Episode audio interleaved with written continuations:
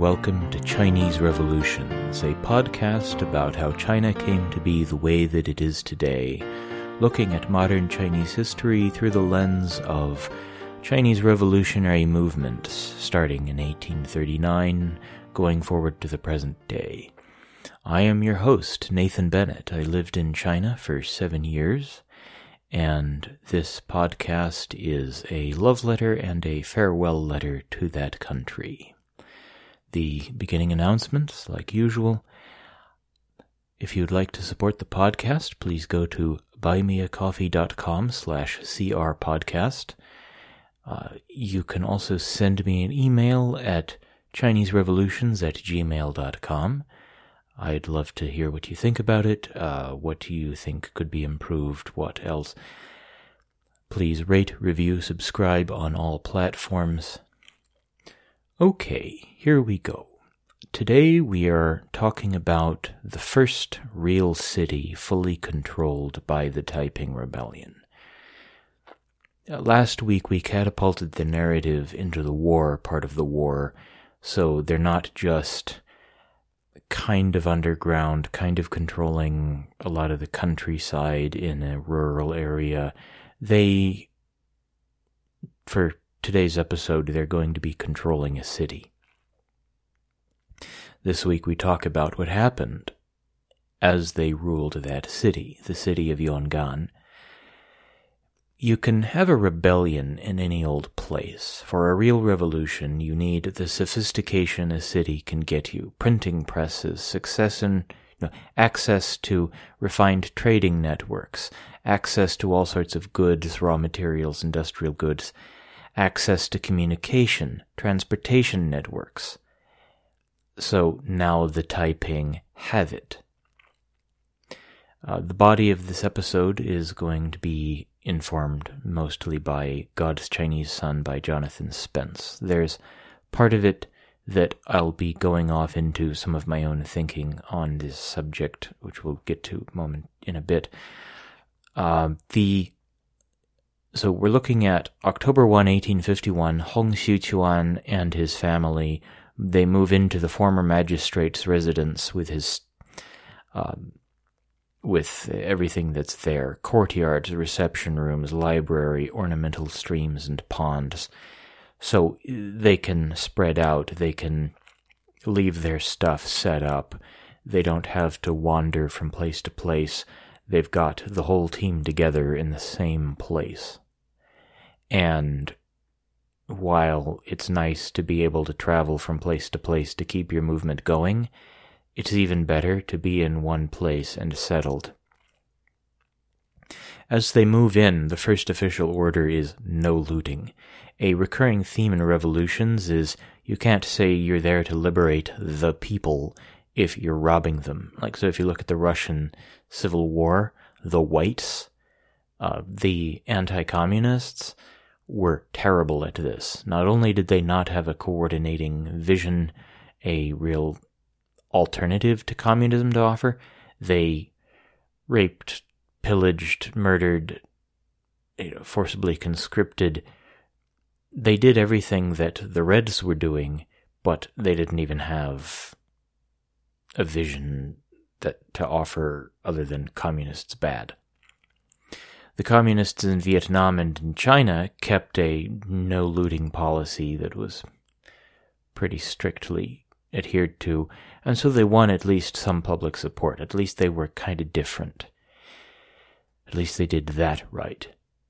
Uh, also, there were rewards for people who supported the Taiping, death for anyone helping the the Qing, the uh, the the legitimate rulers, or uh, people who otherwise fight the Taiping, punished, executed.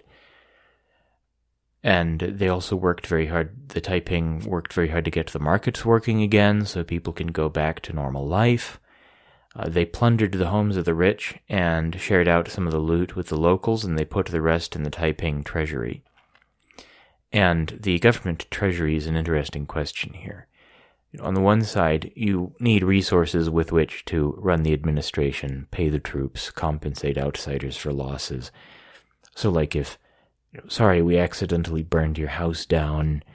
Uh, you know, do you tell uh, third soldier from the left you pay for it, or is there some common treasury from which that can be paid so that everybody kind of pays into it, but it's like it's nobody's fault. Like you were just doing your job as a soldier, you shot the flaming arrow, you burned the thing down. Well, okay, the movement will pay for it. So when you're when you are a government, you have to think of things like that. Uh, uh, the also the Taiping movement is still small enough at that point to kind of be a community, not a full fledged government, with a very distant capital out of touch with the troops. So you know, you, you can pay for you know, the needs of the people. It's there's there's kind of a, a closer connection to what you're contributing to. So you're you're contributing to this movement you're traveling with rather than to some far off distant government department that uh, you know through a mistake in the paperwork they're going to ask you to pay again because you know if the tax man thinks you haven't paid you haven't paid even if you've paid 10 times but then when you have a common treasury, are the people in the leadership class going to just skim off of that? So it's, you know, so as you, as you set up more of a formal government type structure, you need a, a treasury, but then also they're not fully set up with full government departments yet. They also, as they're in the city of Yongan, they uh, come out with records of merits and demerits. So, you know, people are going to be identified for reward and promotion. Uh, and part of you know regathering a a movement's mojo after a long campaign is you know taking a break, uh, regathering your strength, uh, redeclaring allegiance to the central ideology, there was also the promulgation of a Taiping calendar, and it is appropriate to do this since a major milestone has been achieved, and it really digs into the revolutionary side of things. Even the day of the week, the month of the year is named by the new ideology.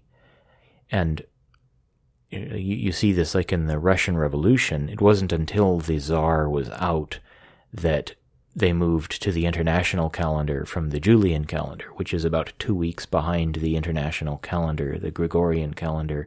So it was a way for the Russian revolutionaries to say, we're scientific, we're modern. There was the creation of Taiping titles of nobility, rank, hereditary office, honorifics for specific rank and station. They you know, Chinese has this ex- this rich vocabulary for nobility and what exact pronouns you can use. I mean, the the emperor even had a specific word for I that nobody else could use. One of the running themes is going to be looking forward to the earthly paradise. I think they say that they reach that when they reach the city of Nanjing you know, full rewards will be given out then. In communist countries, uh, socialism was this transitional phase, and so full communism is that future they're looking toward. You see this in Shakespeare when one side wins, the the winning prince or king to be hands out titles for those who fought with him. And the the religious dimension of the Taiping rebellion kind of twists this one. You know, you you know, if you're a normal, you know, Chinese dynastic, you know, replace the old one, bring in the new one situation, you go in, boot the old dynasty, and set up a new one, and kind of everybody gets back to business. But now you're going to clean house because it's the, you know, the next dynasty, not the old one. But it's still, this is the dynasty, and this is how it's going to go.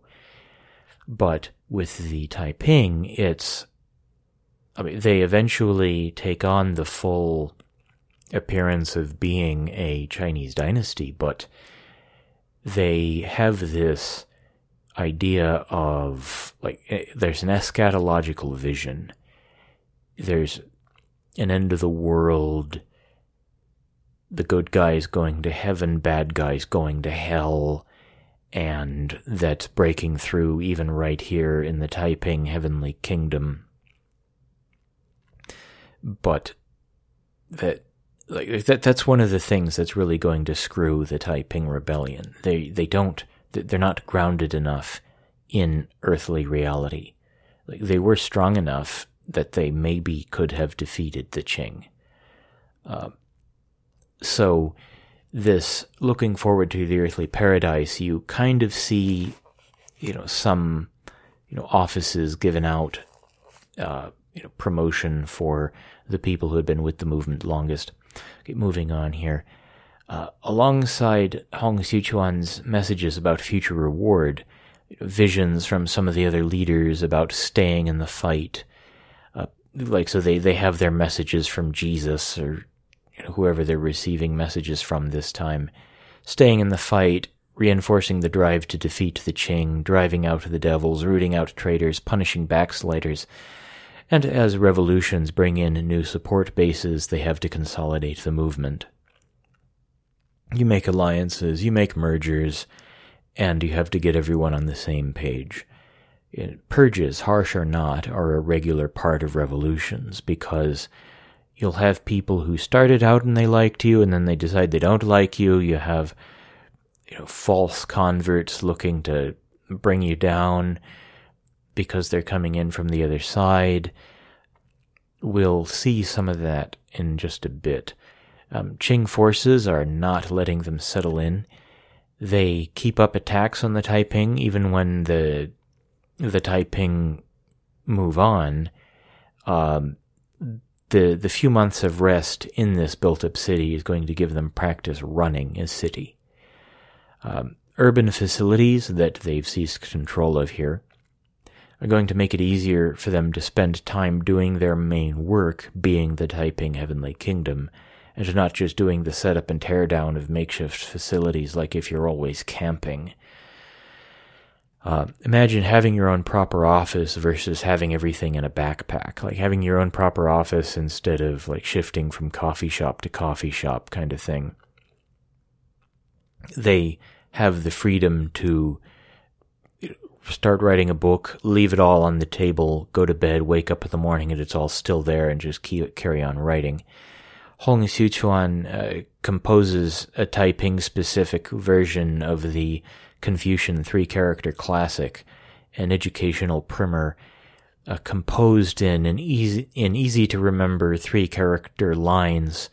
You know, it teaches basic grammar, common characters, parts of Chinese history. This one's focused on Bible stories, God's protection for those who follow him, the Taiping mission in China, and all that.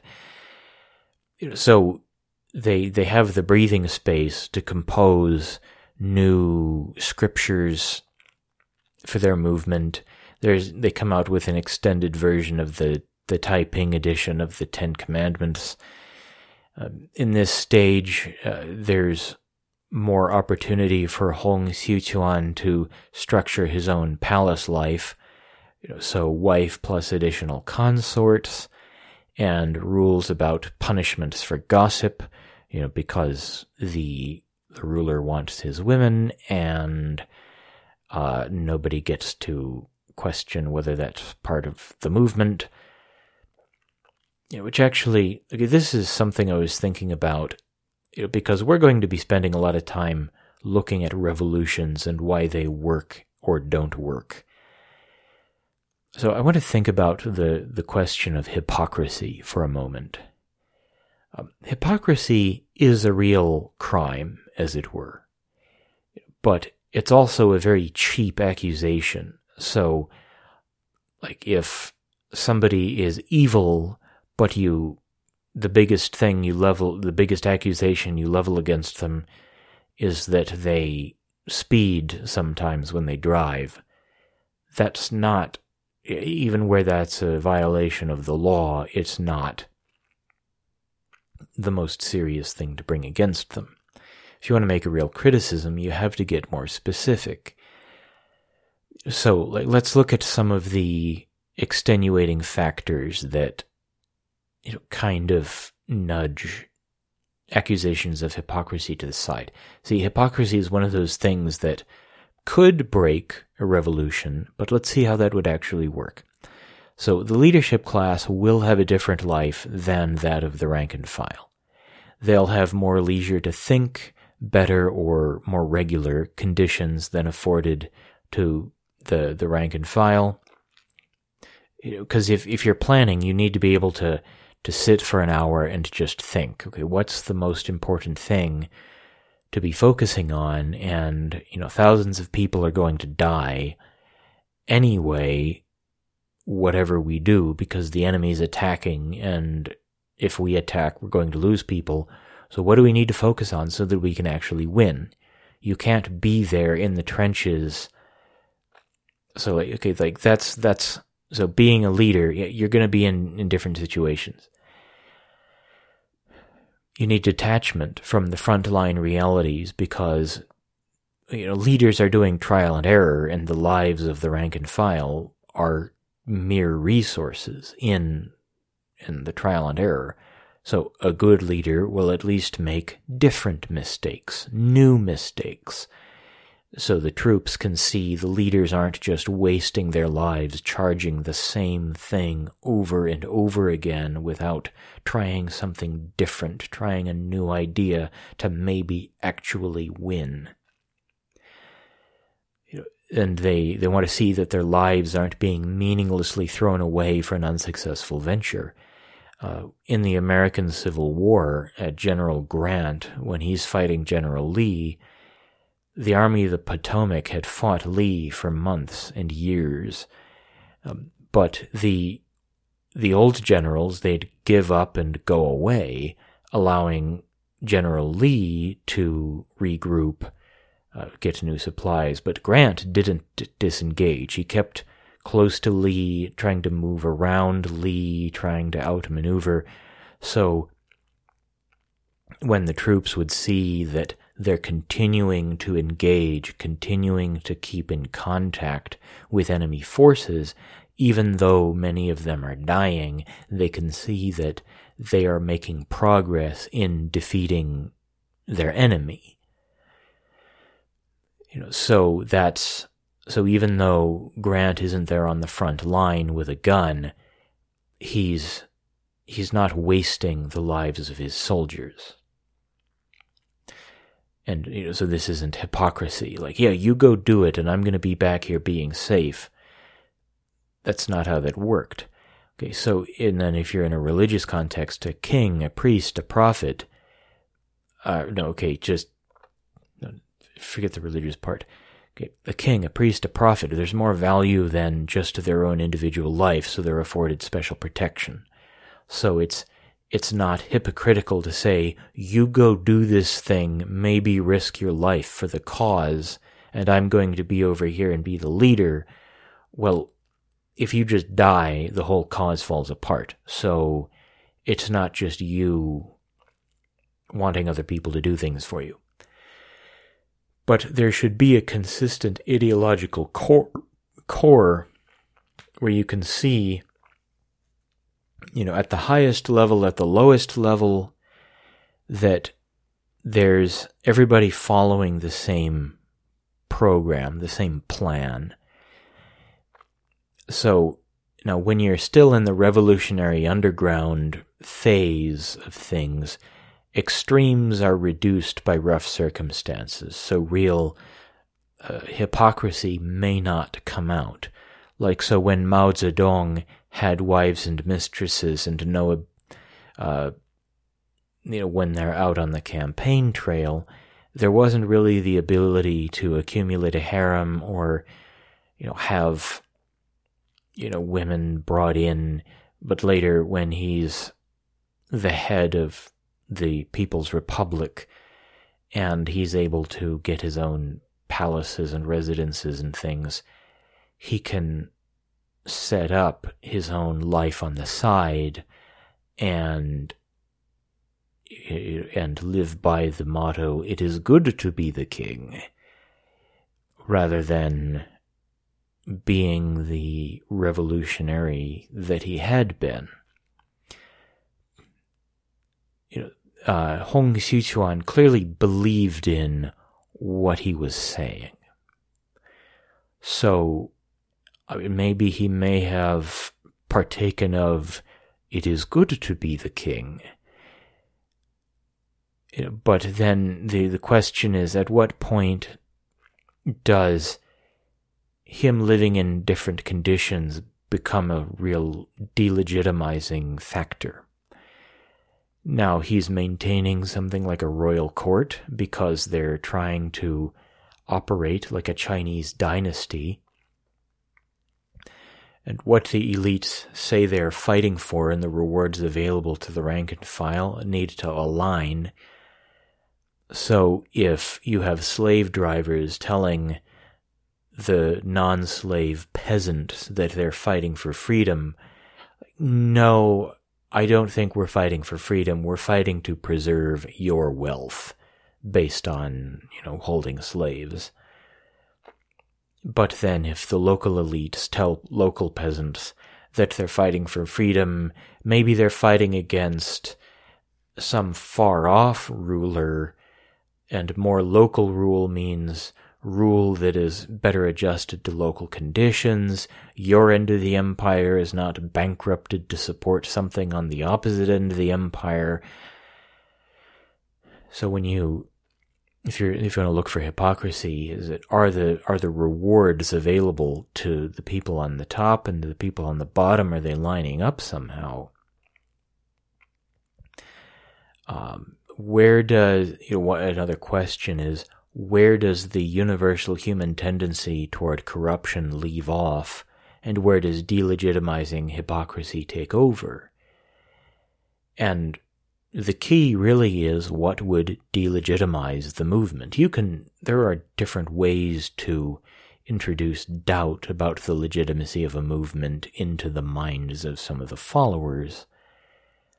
Uh, but for hypocrisy to be really delegitimizing, okay, one, the people on, okay, this is my own thinking.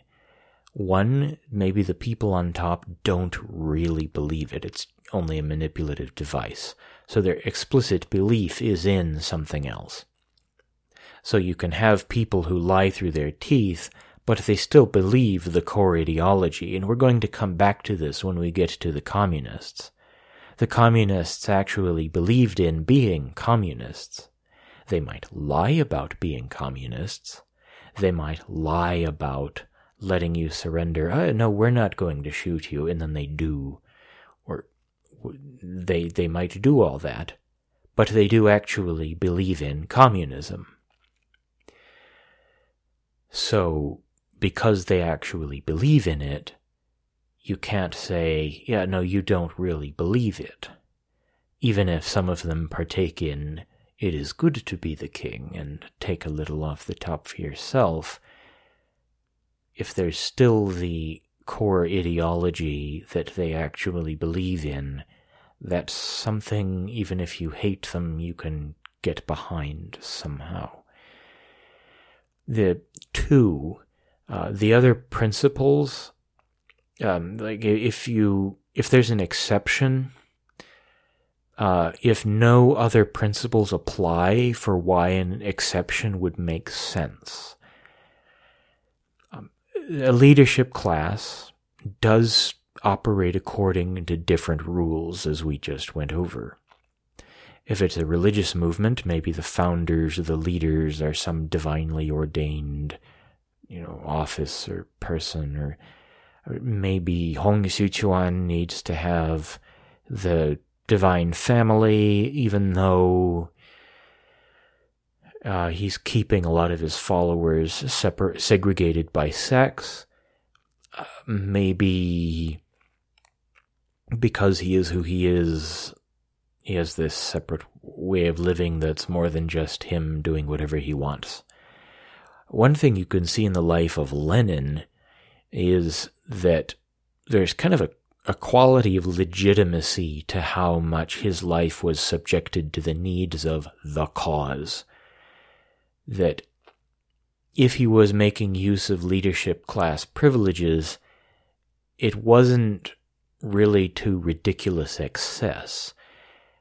He may have had a mistress or two, but he was married to Nadezhda Krupskaya, and that was about it. There, there may I, seem to remember somebody who I don't know if it was just like she's so brilliant that he fell for her somehow on the side or whatever, but you know, Lenin didn't keep a harem. Lenin, Lenin, yeah, you know, appreciated having the Kremlin, you know, all to himself, but he was a hardcore revolutionary. And, you know, for him, the problem wasn't hypocrisy, it was that he was evil, which is a totally different problem. Okay, then just one other delegitimizing thing is the ideology in question isn't true, it doesn't apply to real life, it just doesn't work.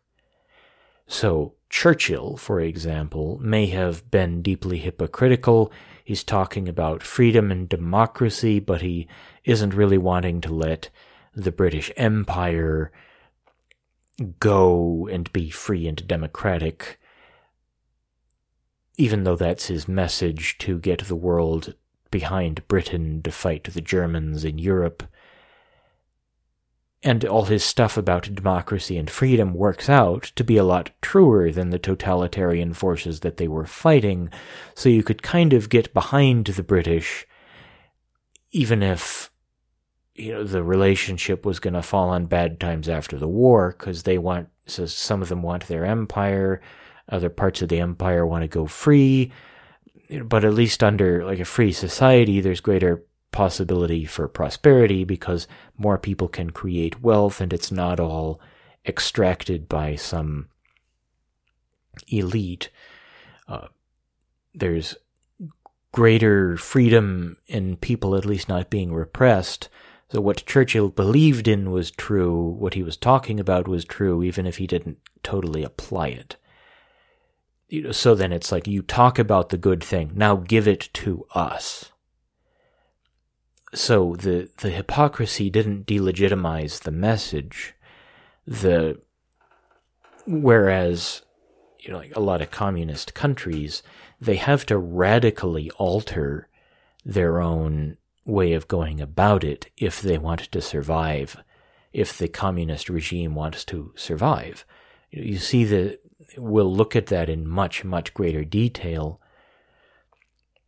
in in China, they they adopted market economics. They didn't do they stopped class struggle. They adopted market economics because that works. Um, they and so that's part of how the Communist Party is still going today in China. So the uh, so whether their ideology will survive the the test of it being true um, as long as they stay going, it's still an open question. One last consideration on the question of whether the you know what you know hypocrisy there's the the excuse the time isn't ready yet you know for bestowing the rewards before stepping into the future we're moving toward it's really important to figure out how to make it the right time. Give the people something to fight for. Let them buy into this future that, that your revolution is going for. Um, this is where the nationalists in the Chinese Civil War will fail. The people have nothing to buy into. The communists uh, have something like they they turn over land to the peasants. This is your land now. They execute the landlords. So even if that's a transitional lie they they give the people something to to fight for. Um, if you conclusively win the military conflict, you may be able to step past this one, you know, but we won is a special kind of proof.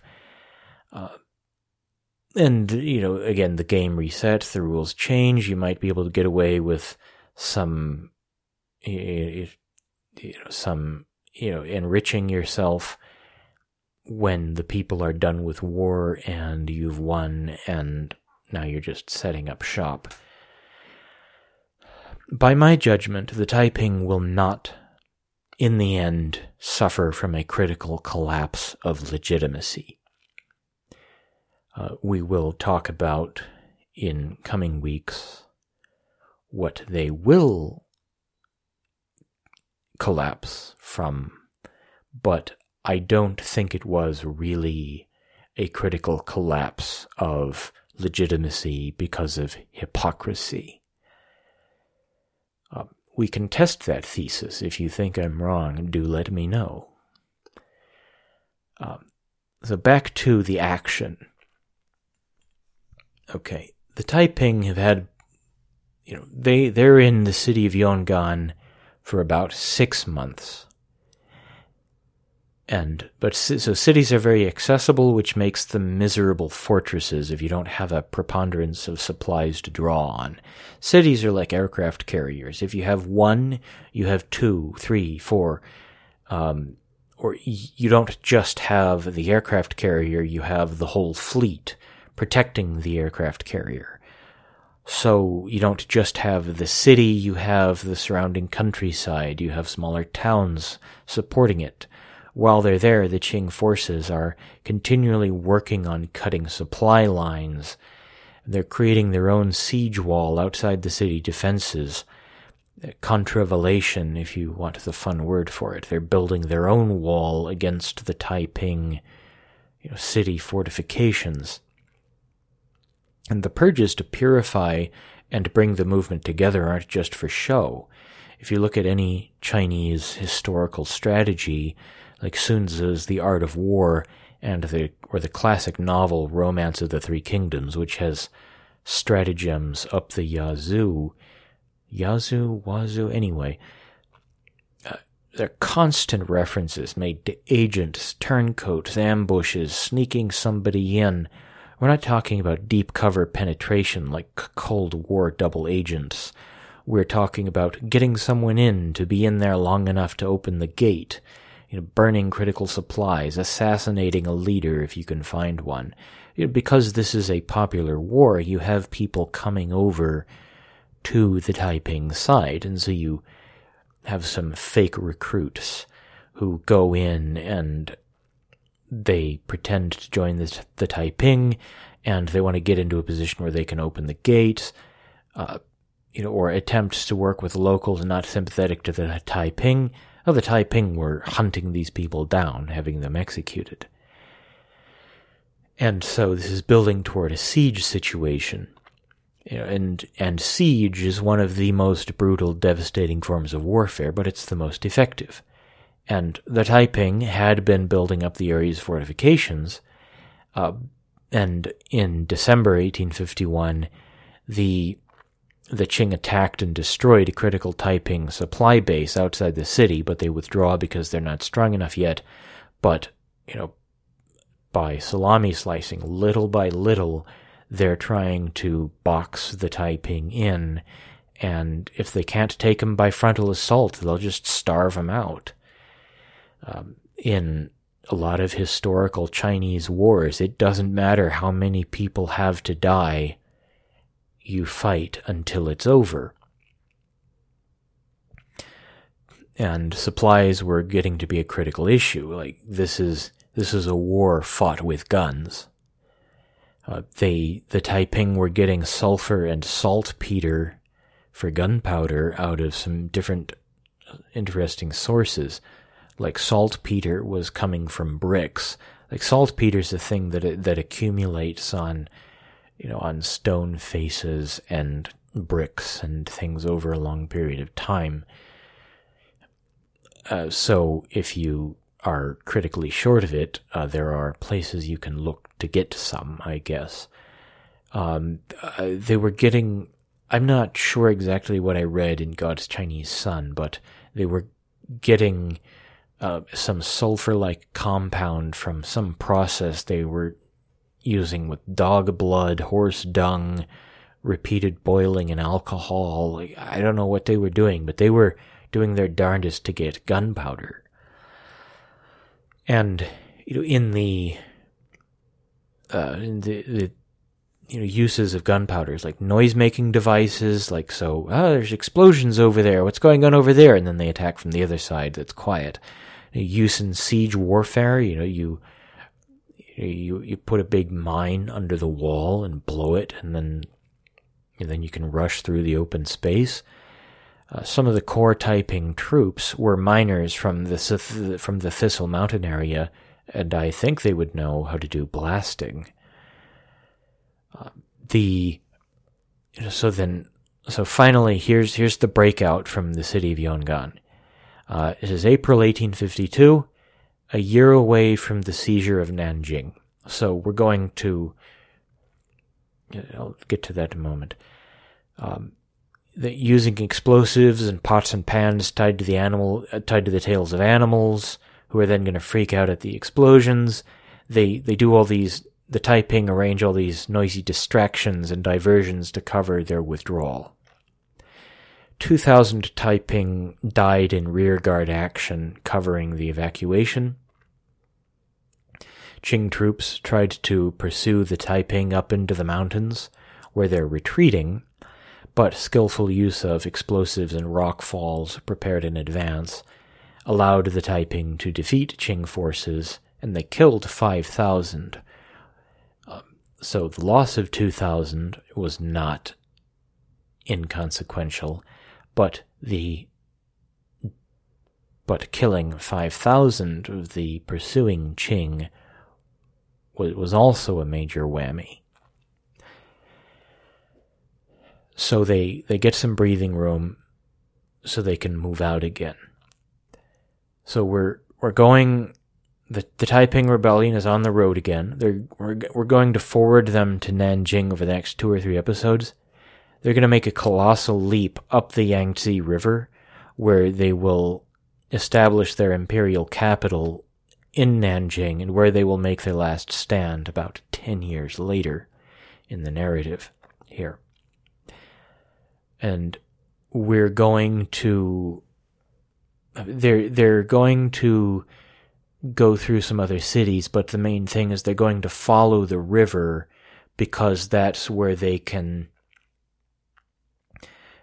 it's the best road really it's you can haul supplies you can you can just drift down the river and cover a lot more distance than you can by just walking through the very rugged, mountainous, hilly, forested South China.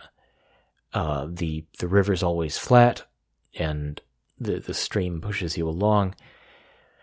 So they're they're going to launch all the way up to Nanjing, and uh, over the after we get them to Nanjing, I'm going to spend two or three episodes on what the foreigners have been building for themselves in China. So after the treaty ports are opened, after the First Opium War, we want to look at the settlements they've been building up, the business connections they've been building up, how they've been trying to force their way into more and more areas of of China,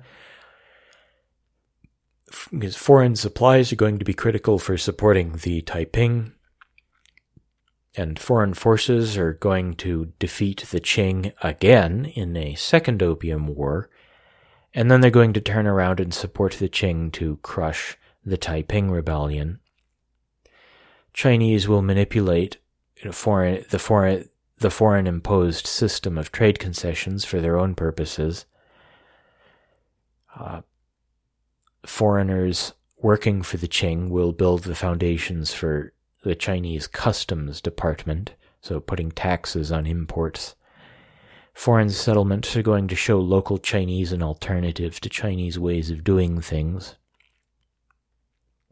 Also, these foreign uh, settlements are going to be used by uh, by Chinese revolutionary movement as sort of a safe haven, like the Communist Party of China has one of its first meetings in the French concession in Shanghai. I've actually been there. Uh, also, Hong Rengan, a relative of Hong Xiuquan, is going to be in British Hong Kong for a few years. And we're going to pick up with him uh, when we switch over to using the book Autumn in the Heavenly Kingdom.